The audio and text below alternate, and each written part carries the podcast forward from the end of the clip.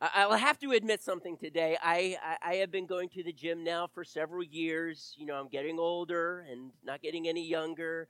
And I will still have to say that my favorite machine at the gym is still the vending machine. Until that faithful day in which they decided to put healthy stuff in the vending machine. What's up with that? I've seen some of these signs on vending machines. This one says, This machine is not dispensing food, but is accepting cash donations. you understand what I mean by that, right? Here's another one uh, Put Cheetos back in this machine, or I will snip the power cable. You have one week. or how about this one? I like vending machines because snacks are better when they fall. As a matter of fact, if I buy a candy bar at the store, oftentimes I will drop it so that it achieves its maximum flavor potential. How about this one as a vending machine? Cheap intelligence test. Insert $10. You'll think about that one, right? oh, goodness. You know, sometimes we treat prayer like this. You know, we, we say our 10 Our Fathers for extra good luck. I, I mean, I mean, Providence, right? Um, and I'm just thinking, well, what's wrong with 20 or 30 or how about 100? You know, really get your money's worth, right? But Jesus called this pagan babbling. It's, it's not Christ centered and it's really not heartfelt prayer. It's pagan babbling. I, I want you to, to listen to this. You know, in, in the Lord's Prayer, where uh, it says, Give us this day our daily bread. This was interesting. Um, the Colorado Legal Secretaries Association newsletter says that if an attorney had written the line in the Lord's Prayer, Give us this day our daily bread, it might have read something like this. Are you ready? We respectfully petition, request, and entreat that due and adequate provision be made. This date and date first above is inscribed for satisfying of petitioners' nutritional requirements and for the organizing of such methods of allocation and distribution as may be deemed necessary and proper to assure the reception by and for said petitioners of such quantity of cereal products hereinafter called bread as shall in the judgment of the afore and petitioners constitute sufficient amount. Now that's babbling, right? Now, I don't want to go too far, but I will have to say that we can treat prayer much like a vending machine. We can put our donation in, if you will, and expect God to give us exactly what we want. Now, I don't want to go too far, but understand these scripture passages. Is there anything too hard for the Lord? How about this one? All things are possible to him who believes. Or, all things for which we pray and ask, believe that you have received them, and they shall be granted you. Everything you ask in prayer, believing, you shall receive. Now, even though I'm, I'm kind of making a, a little bit of fun of as far as how we can sometimes pray and, and really treat prayer somewhat superstitiously, almost as if we're sitting on Santa's lap and we're giving him our Christmas list. You know what I'm talking about?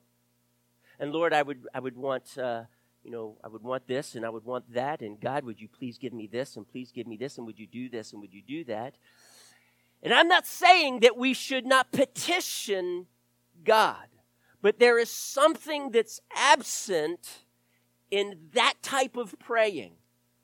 Because many times when we pray and pray and over and over and over, and we're kind of wondering, okay, God, where, where's the answer to this wish list, so to speak, to this list, these, these petitions? Where's the answer? We can get discouraged. I believe that prayer is a window into our hearts. And my question then this morning would be what would God see through that window? Are we offering up a listless list? A list of disheartened requests. Or, you may have heard this before, prayer is not just preparation for the battle, it is the battle.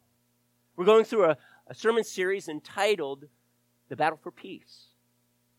As you are praying for the lost, you are seeking, you are asking that God reconcile them with God, bringing peace between them and God, washing away their sins, bringing them into fellowship with God, rescuing them from their sins. This is a request and, and, a petition for peace, but there is a battle that will go before that, before that answer.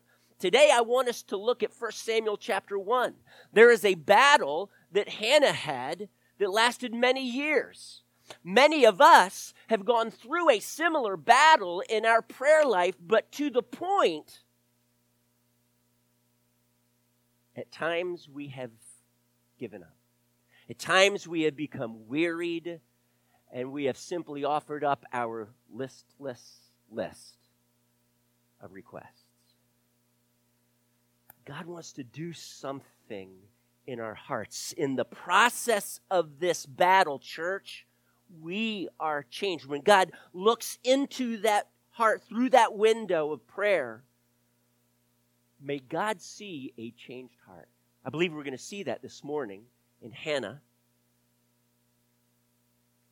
You're going to, if you've turned to 1 Samuel chapter 1, we're going to start with verse 1. Read through verse 20. There was a certain man from Ramathaim later called Ramah, a Zuphite from the hill country of Ephraim, whose name was Elkanah, son of Jeroham, the son of Elihu, the son of Tohu, the son of Zuph, an Ephraimite. He had two wives, and I am not going to get into that this morning. Um, as far as that is a theological issue, because in the Old Testament, though it was permitted, God said ixnay on that in the New. So I'm not going to speak to that. Sorry. So he had two wives. One was called Hannah, and the other Peninnah. Now, Peninnah had children, but Hannah had none. Year after year, this man, that is Elkanah, went up from his town to worship and sacrifice to the Lord Almighty at Shiloh, where Hophni and Phinehas, the two sons of Eli, were priests of the Lord. Whenever the day came for Elkanah to sacrifice, he would give portions of the meat to his wife Peninnah and to all her sons and daughters, both of which are plural. But to Hannah, he gave a double portion because he loved her and the Lord had closed her womb. I want you to underline that phrase the Lord had closed her womb. And because the Lord had closed her womb, her rival, that's referring to the other wife, Peninnah, her rival kept provoking her in order to irritate her. Reminds me of when I was a kid going on vacations and my brothers would just constantly irritate me. Goodness. But her rival kept provoking her in order to irritate her. This went on year after year. Whenever Hannah went up to the house of the Lord, her, revi- her rival provoked her until she wept and would not eat. Elkanah, her husband, would say to her, Hannah, why are you weeping? Why don't you eat? Why are you downhearted? Don't I mean more to you than ten sons? Once, when they had finished eating and drinking in Shiloh, Hannah stood up. Now, Eli the priest was sitting on a chair by the doorpost of the Lord's temple. In bitterness of soul, Hannah wept much and prayed to the Lord. And she made a vow, saying, O Lord Almighty, if you will only look upon your servant's misery and remember me and not forget your servant, but give her a son, then I will give him to the Lord for all the days of his life. And no razor will ever be used on his head. As she kept on praying to the Lord, Eli observed her mouth. Hannah was praying in her heart, and her lips were moving, but her voice was not heard. Eli thought she was drunk and said to her, How long will you keep on getting drunk? Get rid of your wine. Not so, my lord, Hannah replied. I mean, it's bad enough to be provoked by another person, but now being falsely accused. Not so, my lord. I am a woman who is deeply troubled. I have not been drinking wine or beer. I was pouring out my soul to the Lord. Do not take your servant for a wicked woman. I have been praying here out of my great anguish and grief. Eli answered, Go in peace, and may the God of Israel grant you what you have asked of him. She said, May your servant find favor in your eyes. Then she went her way and ate something, and her face was no longer downcast. Early the next morning, they arose and worshiped before the Lord, and then went back to their home in Ramah. Elkanah lay with Hannah, his wife, and the Lord remembered her. I want you to underline that. And the Lord remembered her. So, in the course of time, Hannah conceived and gave birth to a son. She named him Samuel, saying, Because I asked the Lord for him. So here we have very interesting story, and I, and I want to just point three things out. Number one, Hannah's circumstances. We're going to look at that. Then we want to see what Hannah did, and then we want to see what God did. And I want us to see, first of all, number one, Hannah's circumstance, excuse me, Hannah's circumstances that pressed her to pray. Now, as we go through this, I want you perhaps to think of some circumstances you are in presently that is that are pressing you to pray. For Hannah, she was barren, meaning she couldn't have children. in fact, the scripture even goes so far as to say that the Lord closed her womb. Now, we understand that that is a biological situation, but in essence, scripture is saying that even though these circumstances were so hard, God was superintending them and purposefully chose not to heal her yet. So she was barren. Elkanah, I mean, what a guy statement. She, he understands the rivalry that's going on. And the first question he asks is, Hannah, why are you weeping? Like, hello, Get a clue? And then he says, Why don't you eat? Why are you downhearted? And this is a classic guy statement. Don't I mean more to you than ten sons? Love you, Elkanah, but. All right. This is like the sorrow in her soul. She's barren. This is, this is her, the cry of her heart. And I'm not going to say maybe that every woman has this, but in, in Hannah's heart, she has been truly longing for, desiring that God would bless her with children. Um, some of my kids, they, Kate, you know, she wanted a gajillion babies when she wanted to get married one day, whoever that was, but, uh, you know, her focus was the kids, right? Sorry, Zach. I mean, she loves you too. But she wanted kids. That was her dream. She would play house like all the time. And I would be drug in to be as some dad. And, and, and of course, it was the Barbies and all of this. But she wanted so much to be a mom. And, and, and this is what's in Hannah's heart. This is the cry of her heart. This, this is like her dream come true. Give me a child. And year after year, God kept answering her prayer no. Not yet. No. Not yet. Here's how bad it went. Peninnah, it says, has sons and daughters. That means at least two sons and probably more, and at least two daughters and possibly more. So that means she had at least four children. Now, if you space them out minimally six years, possibly 10 or more years, and the reason why I'm pointing this out is when she had her children, that prompted her to provoke her rival. And this is this is why we don't have two wives, okay? the, the, she, they were rivals. There was jealousy that was going on here. There, there was emotions that were stirred up.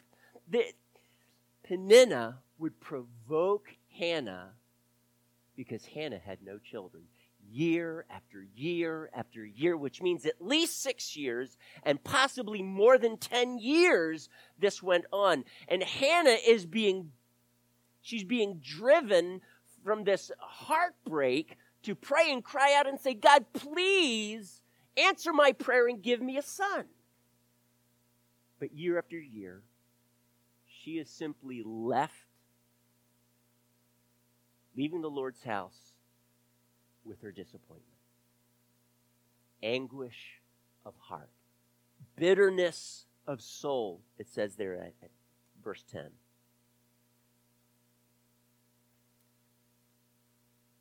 Year after year, this hurt reoccurred because the Lord had closed her womb. Can I ask you that? This? When it says that God closed her, actually says it twice, when God closed her womb, was that a good thing or a bad thing? The thing that you're facing and that you're praying for, and God may well be saying, not yet, is that a good thing or a bad thing?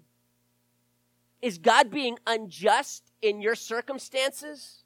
Maybe you're praying for deliverance. Maybe you're praying for abundant provision. Maybe you're praying for breakthrough. Maybe you're praying for lost loved ones. Oh my goodness, surely God will want to rescue them. But God, what is going on?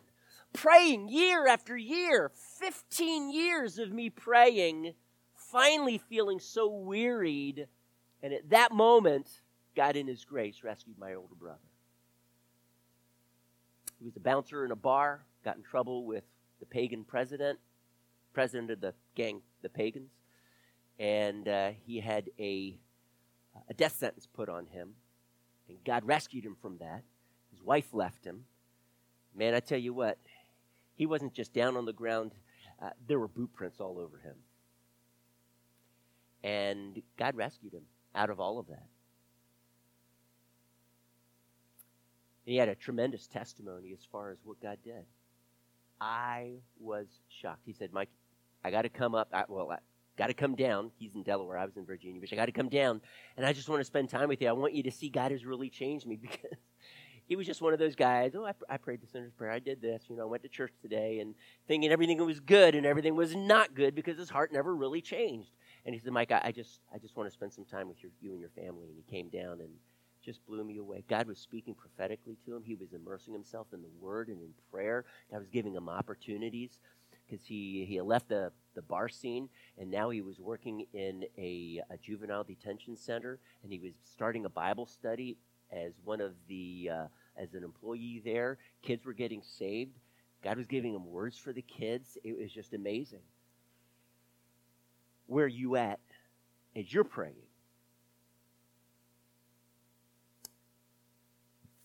Scripture makes it abundantly clear here. The Lord closed her womb.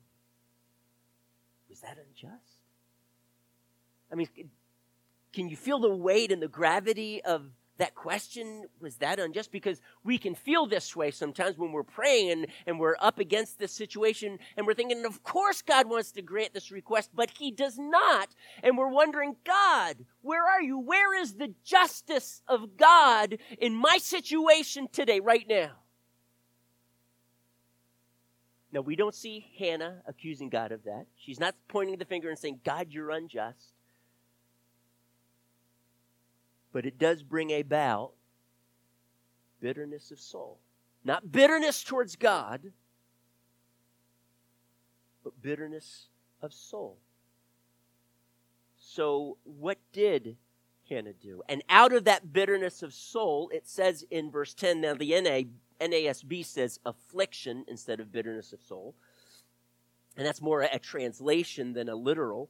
For, you know, once in a little bit, the NIV actually translates something literally, and the NASB translates it a little bit more flexibly. The NIV is what says the literal translation in bitterness of soul. But you get this idea, this, this, this hurt and this anguish, no offense towards God, but she's hurting to the point where every time she goes to the tabernacle, it's not a temple yet, tabernacle at Shiloh, not Jerusalem, that this is an opportunity all the way there, all the way back. While they're there, Peninnah provokes her. And I can only imagine it happens at home, but this is like a special occasion. This is when we get to go to the Lord and there's sacrifices and we worship Him and we're praying, and it's as if Peninnah is saying, See, God is not for you. Look at all my children. God is obviously for me. And she's provoking her to this point where Hannah is so grieved, weeps cries out to God. She doesn't eat. And I imagine, though it says it before verse 9, in verse 9, it does say that when they had finished eating and drinking in Shiloh, that Hannah stood up. But I would imagine Hannah did not eat and drink. Actually, after her prayer, it says she did that. But she is just, she's so overwhelmed with grief. Have you been there? Have you ever been at that place just feeling overwhelmed with grief?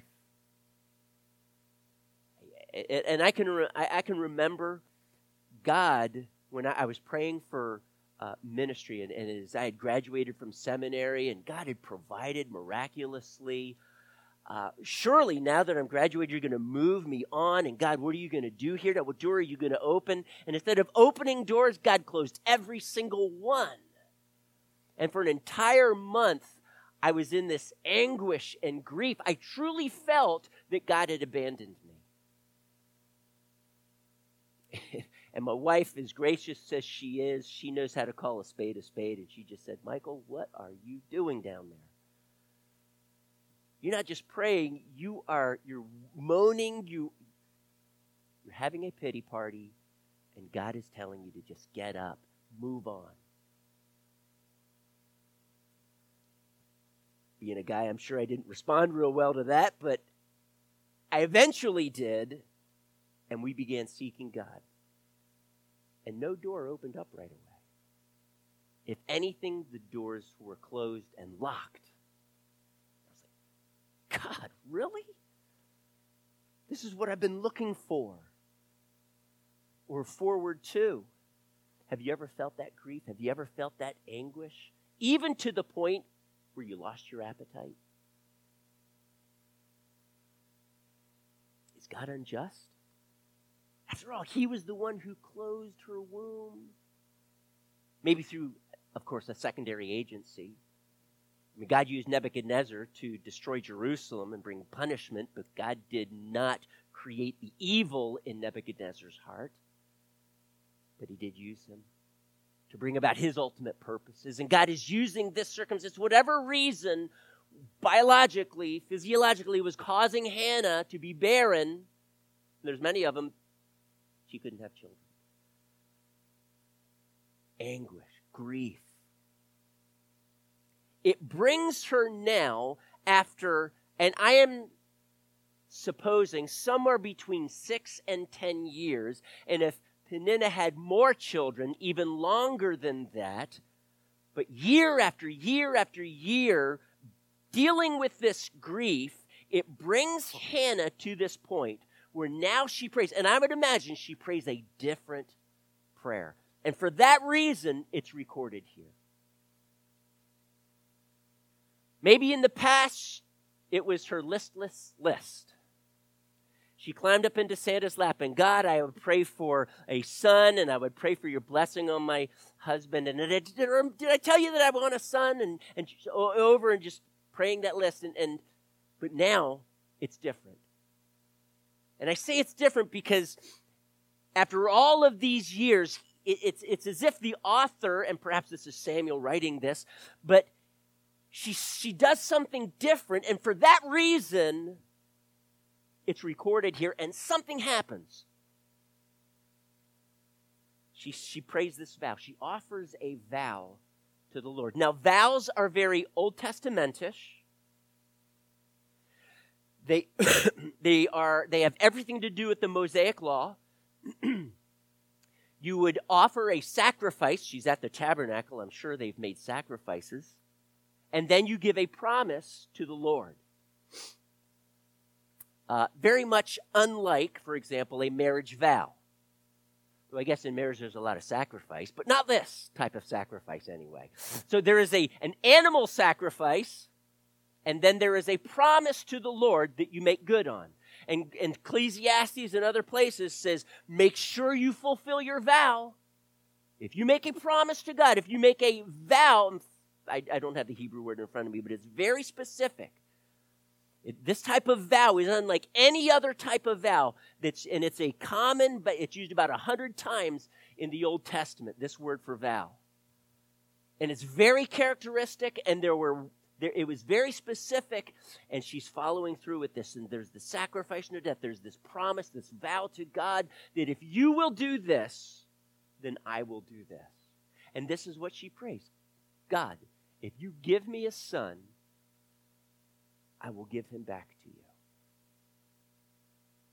You know, I forgot to mention, but before she even prays that, or, or, while she's praying, she begins with, Remember me. Not because God had forgotten her and, oh, yes, yes, your name again is give me a second. And then, no, remember me as in God, look upon my misery. Remember me. Look down and see this hard circumstance that I brought before you over and over and over again. Remember me. In other words, step into my grief and grant me my request. Turn your heart to me, God. So in Hebrew, they use the word remember me. So her vow if you give me a son, then I will give my son back to you to serve you. Think about that. She is asking God, give me something. And this thing that she is requesting, this baby, this child, is something that she has been looking forward to for years and years and years. And if you give me this child, I will surrender the privilege of being his mother.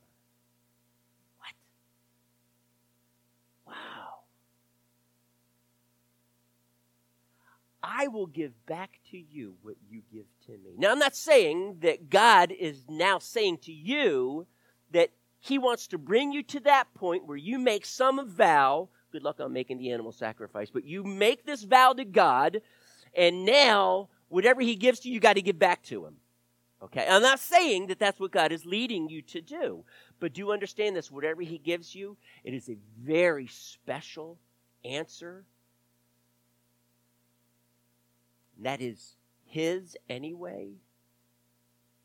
But I am suggesting this that God had to bring Hannah to this point of so sur- of such surrender to him that she said, This thing that I request, I will give back to you.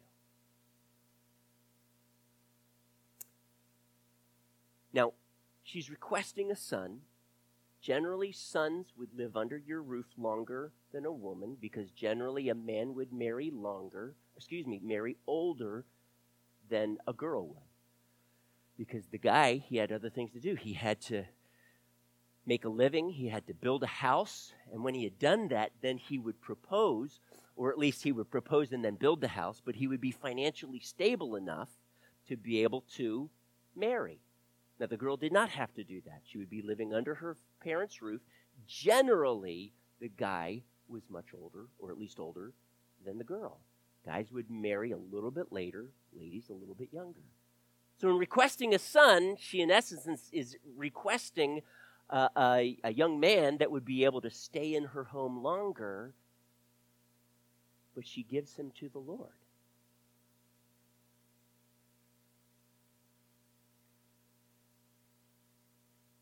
She even says, Not only am I going to give him to the Lord, but he is going to be a Nazarite to the Lord. John the Baptist was a Nazarite, Samson was a Nazarite. Special ways of living, no razor put to his head. I'm struggling picturing Samuel, but Samuel had very, very long hair.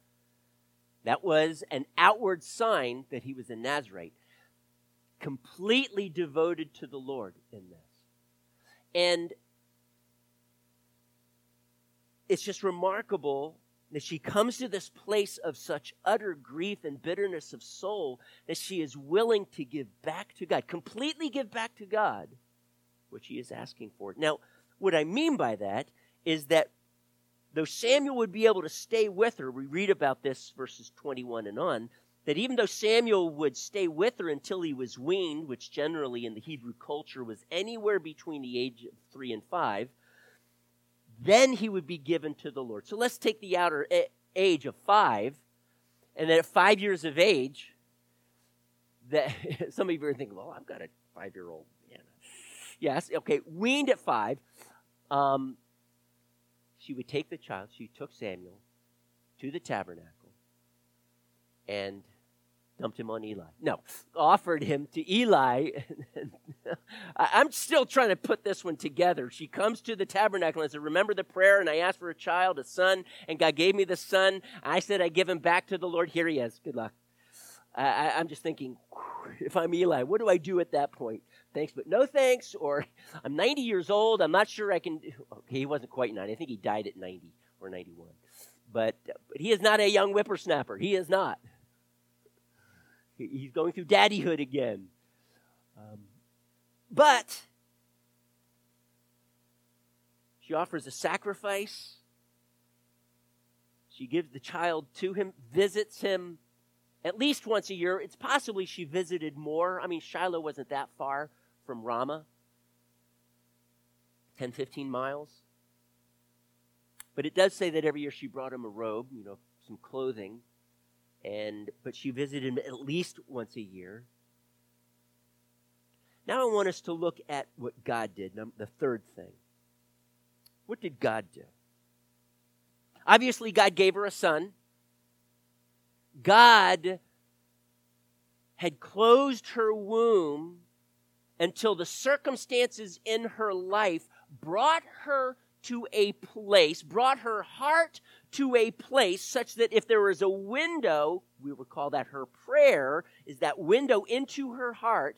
God looked into her heart and saw something, at least from his perspective, in essence, was saying, Now you're ready. I don't know what ready looks like for you.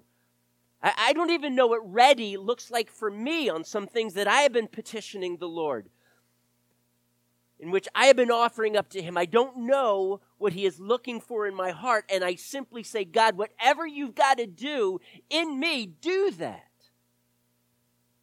Now, she gives him a son, and Hannah, not Elkanah, he probably surrendered that right to Hannah. Hannah named him Samuel. Samuel means Samu, which means hears. El, short for Elohim, means God hears God, or God hears. And so she names him Samuel because thank you, God, you have finally heard me. Now, and all, all the time hearing her, please understand, but you've answered my prayer. It, it's, it's as if my prayers, you've, they, they, they reached your heart and, and you said finally yes. And instead of closing my womb, you've opened my womb, you've granted my request. God hears. I want us to look at one other thing in this name, Samuel. Maybe you need to turn the page to chapter 2. And in chapter 2, at least the first half, we discover Hannah's prayer. After he reaches the age of being weaned, she's now, excuse me, she, is, she gives Samuel to the tabernacle, to Eli, to the service of the Lord. However, God will use him, she doesn't know. Well, let's look at something. Two verses I want us to key in on. Look at the end of verse 10 in her prayer. Referring to God, He will give strength to His king. Did Israel have a king? Absolutely not. They had judges. Eli actually was one of those judges, no king. He will give, the Lord, Yahweh, He will give strength to His king and exalt the horn, that generally means the strength, of his anointed. Mashiach is the Hebrew word there. This obviously is a reference, a prophetic reference to David, not Saul, by the way, but David, God's chosen, God's anointed. Kings were anointed. And he was, David one day became a king. But that's years and years and years down the road that David would become king. But her son would anoint that king when he was but, I don't know, 16, 17 or so years of age. Anoint him king. I also believe this may, this may very well be a prophetic utterance concerning the coming Messiah as both King and Mashiach, anointed one, Isaiah 61, the anointing.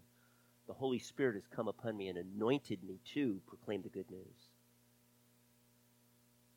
Now, mentioning this because I want you to see that in her prayer, Hannah is prophetic. Let's go to verse 5, actually 4 and 5. Let's see a little bit more. This is the second prophecy I'm putting in, taking it out of chronological order, of course, or at least some order. I'm starting with verse 10 and then going back to 4 and 5. But it says in verse 4 And the bows of the warriors, excuse me, the bows of the warriors are broken. Sounds somewhat contradictory, doesn't it? But those who stumbled are armed with strength. Do you see the contrast there? The irony of this. Those who were full hire them those yeah, those who were full hire themselves, those who were full hire themselves out for food. Doesn't that sound contradictory? Ironic? But those who were hungry, hunger no more. She who was barren, now she's coming a little closer to home, isn't she? She who was barren has borne seven children. But she who has had many sons pines away. Can you hear an echo of her circumstance in there? How ironic. The barren one has seven sons. The one who has many sons pines away in grief. The barren woman, she's supposed to be the one in sorrow, right? Not anymore. No, actually, Hannah when she gives Samuel at the age of weaning to the service of the Lord, Eli blesses her, and it says she goes home and she ends up having three sons and two daughters. Not all at once. At least I don't think so. But over a period of time, so three plus two plus one is six. So she has six children, not seven, as her prophecy says, but let's understand this is a prophecy, and the number seven just simply means complete. Actually, if you were to go to Proverbs, he says, May the thief have to repay seven times. Technically, according to the Mosaic law, depending on what he stole, generally he'd have to repay four times, sometimes three, but four times, depending on what he stole, but not seven. And so the, the proverb is simply saying, may the, the one who steals have to repay in full, completely. May the barren woman have the perfect number, the complete divine number of children. Now, I'm going to assume that her seven was the six children. Her complete number was the six children. Now, I'm pointing this out because Hannah is prophetic.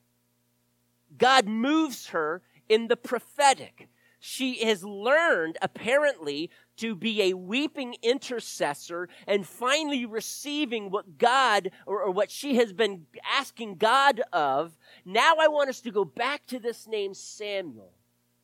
God hears. Now here's the interesting thing Samu meaning here, El meaning God. It doesn't there's no methodology of how you put a name together. This one, she points out, she calls him Samuel because God hears. Prophetically, however, that name means he hears God. He hears God. This is going to become significant in just a moment. Turn to chapter 3, verse 1. The boy Samuel we don't know how old he is, but he, boy Samuel is ministered before the Lord under Eli. And it says, In those days, the word of the Lord was rare. There were not many visions. We just learned of how Eli's sons were in rebellion against God, not offering the proper sacrifices, sleeping with the women at the entry to the tabernacle, living in sin, horrible leaders and because of this and just the general attitude, I would suggest to you in Israel, that God did not give prophetic words.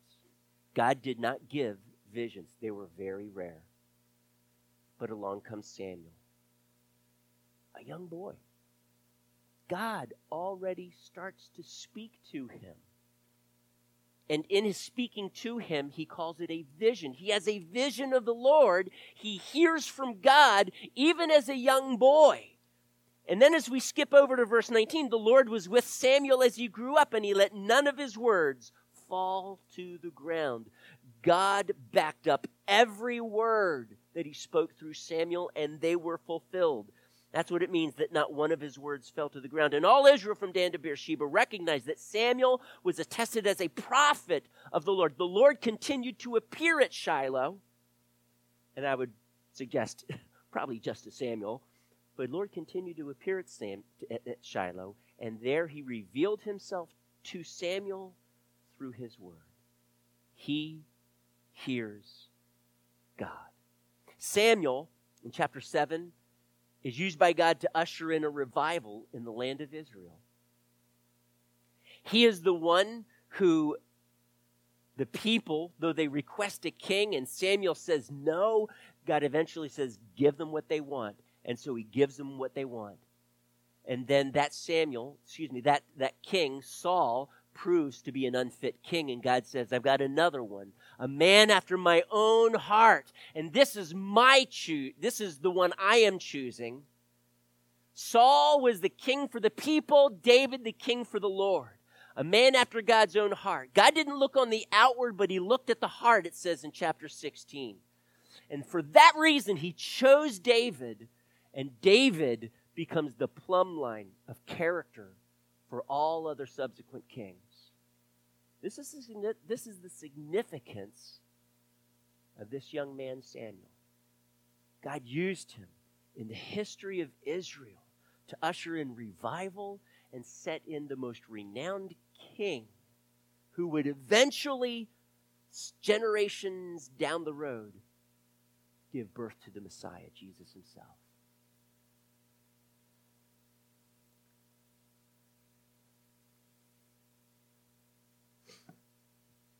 In Leonard Ravenhill's book, Revival Praying,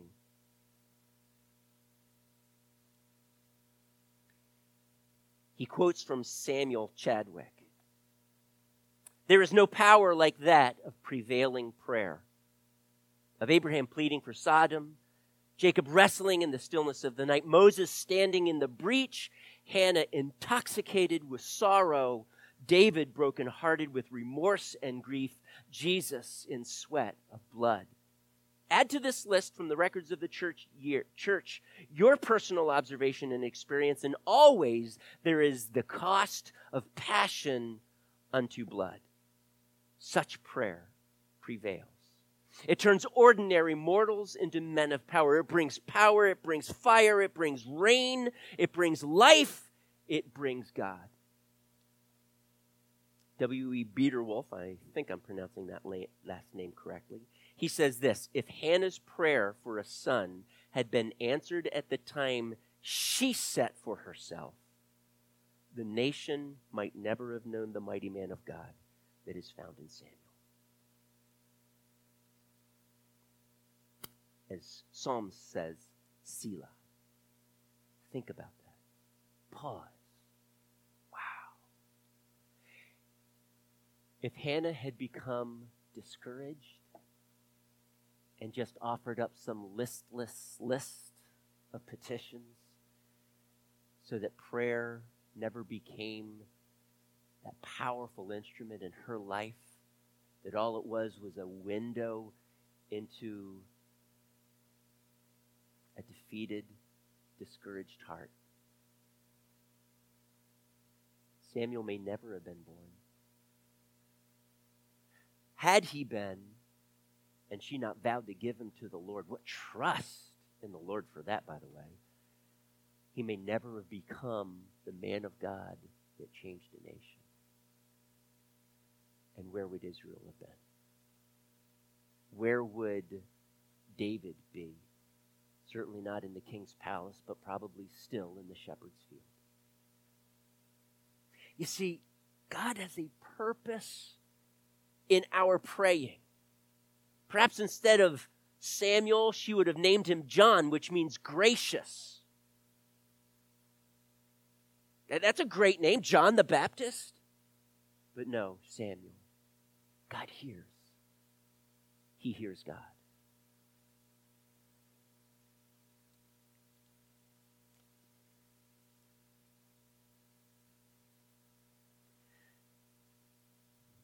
Leonard Ravenhill goes on to say this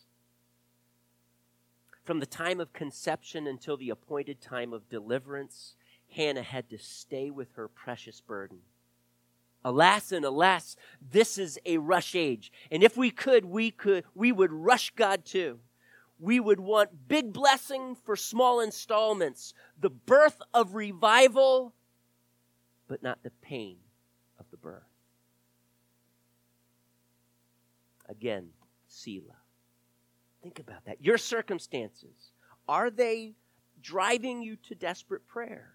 That it's changing you? Or, or are they prompting you to give up or perhaps shift your life into neutral? So that you begin to wonder why press in? Why pray like this? It's easier to just give up my listless list. It's easier to just sit on Papa's lap, Santa's lap, and just give him my petitions. There's no emotion. There's, there's, there's nothing that I am invested in in this. It's just I'm doing my Christian duty, and I, I want to at least do that. And, and praise God for our Christian duty. Praise God for our discipline to do it. But God is wanting more than just your petitions, more than just your list. He is wanting your heart. He is wanting circumstances to begin to crowd out that lack of devotion. He's wanting the circumstances to press in that you would press in to God. He is wanting these circumstances to bring you to this point that nothing else would be able to do for you. But that point of desperation before God, brokenhearted before Him, in which now you are poised, not ready to throw in the towel, but to press into God with greater fervor. Is your circumstance throwing water on your flickering flame or igniting a fire in your soul? I'm going to quickly list six things here. Write them down as quickly as you can. I'll go through them a little slowly, but I'm not going to be spending time with them. Desperate prayer, this is what it looks like. I, I just, I'm, the Lord shared six things with me. I want to share them with you. Desperate prayer. Number one, really, really obvious. It's desperate. Yes, that means that there is sacrifice and that there is cost. As a matter of fact, there's no sacrifice or cost that's too high. Have you come to that point where you feel that your sacrifice is too high? It's too much? Are you backpedaling? Oh, God, this is costing me too much time. It's costing me too much sacrifice. It's costing me too much emotion. I'd rather die to this and just walk away from it. Is that where you're at? Because if so, Satan has effectively thrown water on that flickering flame. God wants to ignite a fire in your soul. And through that window of prayer, see the Spirit of God, this fury, as I talked about last week, this fury in prayer, crying out to God, refusing to give in. There is such a resolve that is developed in your heart. The fire has not melted the metal, it has tempered it and made it stronger. Desperate prayer is first and foremost, number one, desperate. It is far more than just emotional, number two. It becomes determined and bold because the prayer presses into God and thereby begins to hear God and pray according to his will. When your prayers become more than just an emotional plea, and I believe for Hannah they were, it became a resolution, a determination, as she pressed into God, as you press into God, you will find this to be true. As you press into God, it's like the woman touching the hem of Jesus' garment. As you press into God, you sense the Spirit of God and He's leading you. And as you press into God and you refuse to give up, He begins to share His heart and birth His vision, not yours, but His vision in your heart. And you begin to pray according to His will. And your prayer becomes less and less about you and what you want, and more and more about God's will and what He wants. And God bursts this prayer, a powerful prayer by His Spirit, this fire in your soul. He begins to birth that in you. And God sees it through that window of prayer. It's far more than emotional. Number three, it refuses to give up as a result. And I have been at this number three so many times in my life. Wanting to give up. It is too hard, God, for me to keep praying this. I, I, believe it's your will, but it's hard. There's an emotional investment in this, and I feel like my hope deferred is making my heart sick. Do you hear what I'm saying? And maybe that's where you're at today and your heart is sick. Hannah's was. Her, her soul was overcome with anguish and sarcasm from Peninnah and, and, and accusations and, and, and just mockery and even Eli himself falsely accusing her.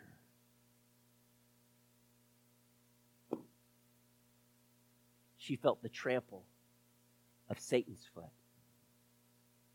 But didn't we learn just last week that it is not us that will be trampled, that the God of peace will trample Satan under our feet?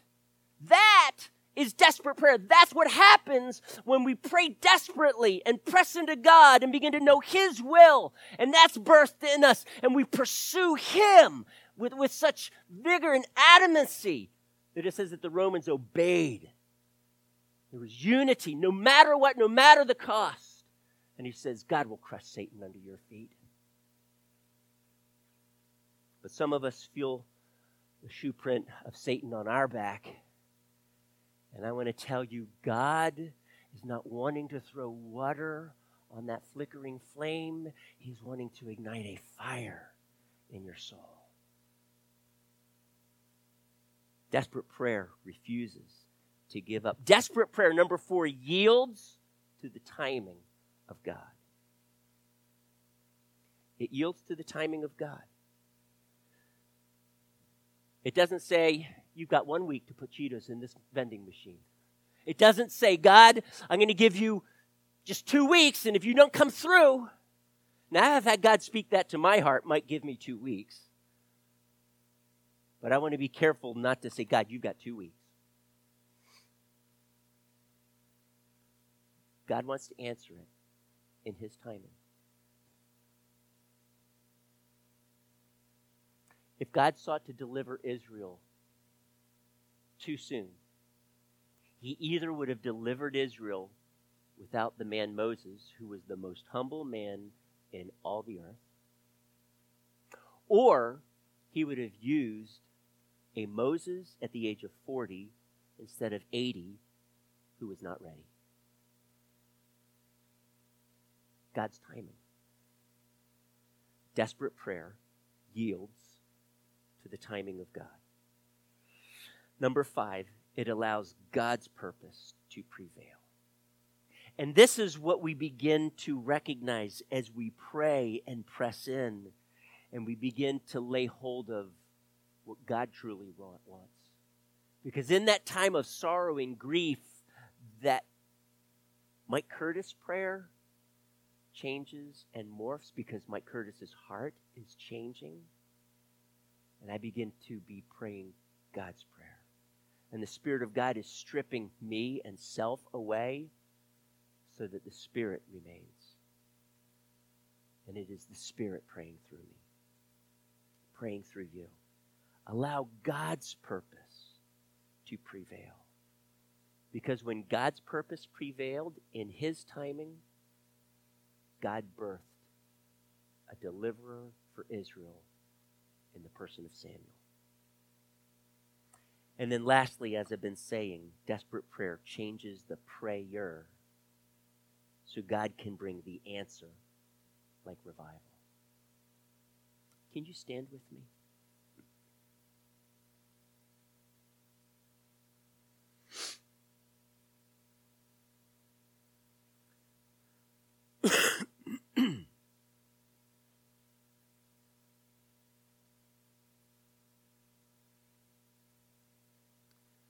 Hannah prayed and prayed and prayed. Lord, give me a child today. That's a song. I can't remember the rest. It's been too long since I would sing it with my kids. But God brought about through the anguish of her heart, through the closing of her womb by God Himself, He brought forth this prayer from Hannah's heart that God delighted in, and He answered.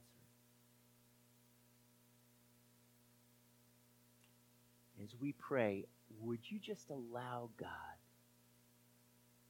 to burden your heart with what's on His heart? Would you allow God to pray through you?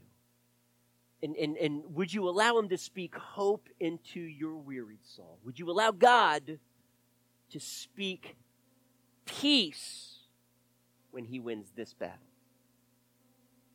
In prayer, in your heart. Father, I do ask that your purpose would prevail. God, as we are seeking you, even to the point of dismay, to the point of despair, yet not giving up completely hope at the end of our rope, though. May we be humbled before you, broken before you, desperate before you. God, I believe in your heart there is revival. There's many other things, and, and sometimes we're even ashamed to even suggest things that are so small, but they would mean so much to us. But Lord, revival, I know, is on your heart.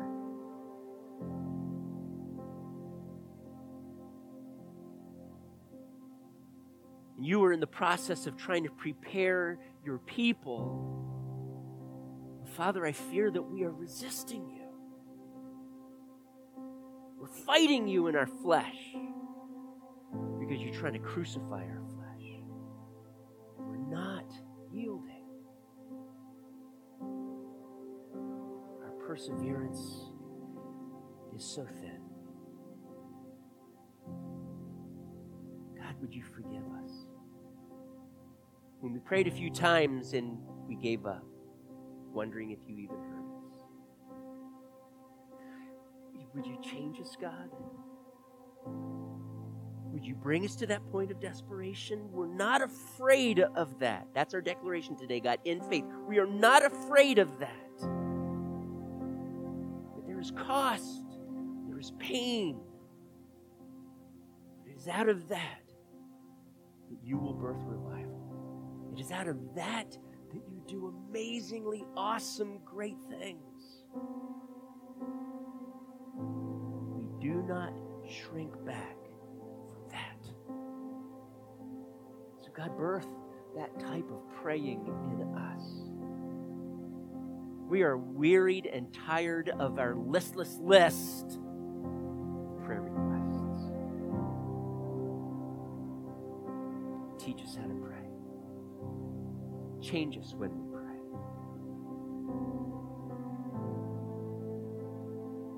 But God, we are asking when we pray.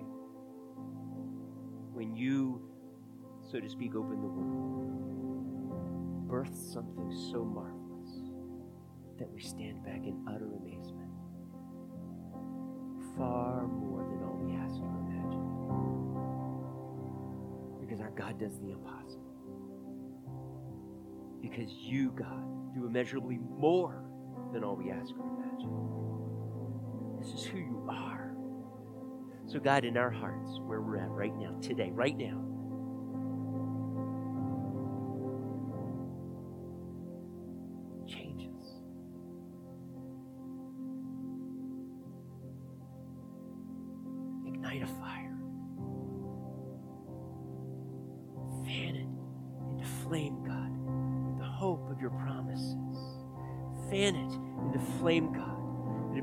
raging fire, unstoppable by the enemy himself. That it would consume our foes, in fact. This adamasy, this faith that would rise up in us, God, and that we would see Satan himself fall like a flash of lightning from heaven. That God, your will would prevail on this earth. You would bring about revival. You would bring about these answers that we are crying out to you change me. Change me, God, the prayer. Please. And do marvelous things. Birth Samuel